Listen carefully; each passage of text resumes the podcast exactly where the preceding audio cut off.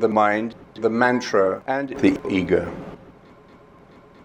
We sit down, we sit still, we close our eyes, and we begin to repeat the word. And all we have to do during the meditation is to repeat the word and to keep coming back to the word. It is as simple as it sounds, but that is not a mechanical repetition, but a creative repetition, a faithful repetition. So it is as simple as it sounds.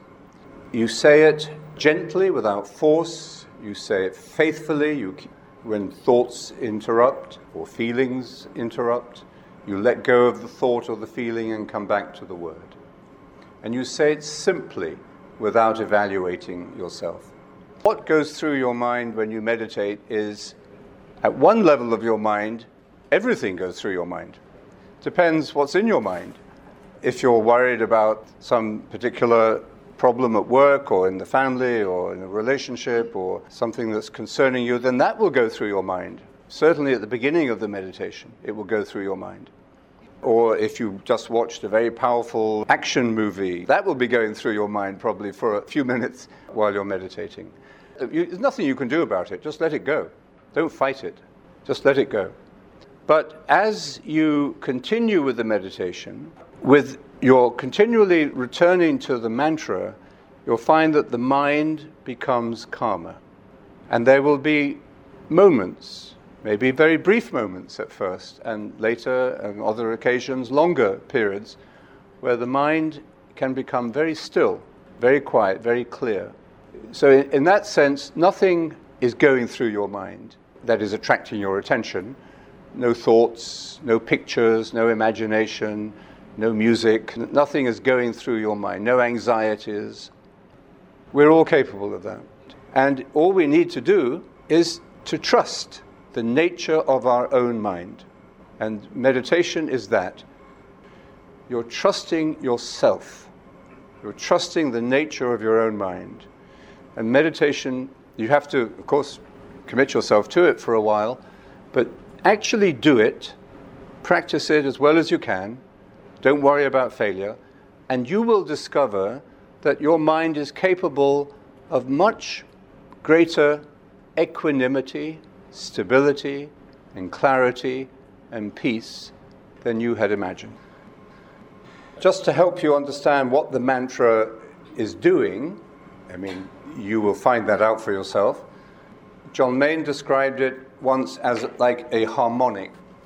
So we use this little bell.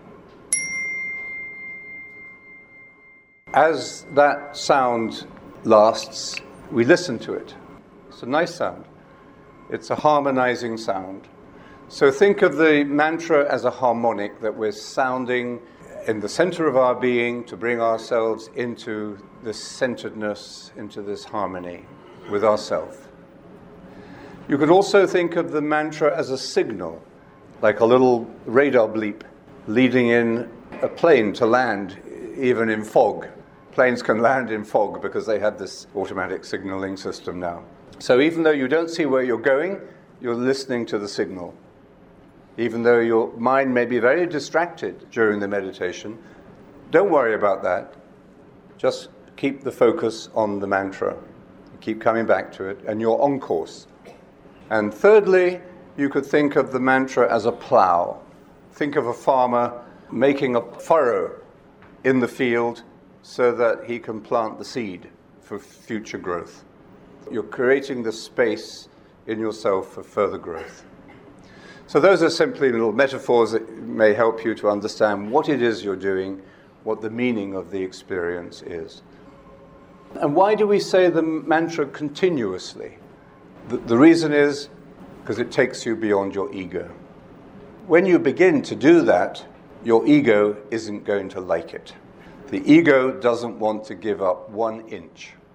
So that's where this resistance comes from. But why should there, there be this resistance? Well, it's the instinctive resistance of the ego to what it thinks is losing ground or diminishing influence. So that's why we say the mantra continuously to train the ego. Because there will come a time when your ego will be happy happier, because it is controlled, because you are in control of your ego. The, your ego isn't going to be destroyed. We shouldn't destroy the ego. We need an ego, of course. But your ego, if it is uncontrolled, is a source of suffering and anger and violence and all the problems in the world and in yourself. If the ego is under control and is serving you, not dominating you, then the ego will be happier. So that's a simple way of saying why we say the mantra continuously.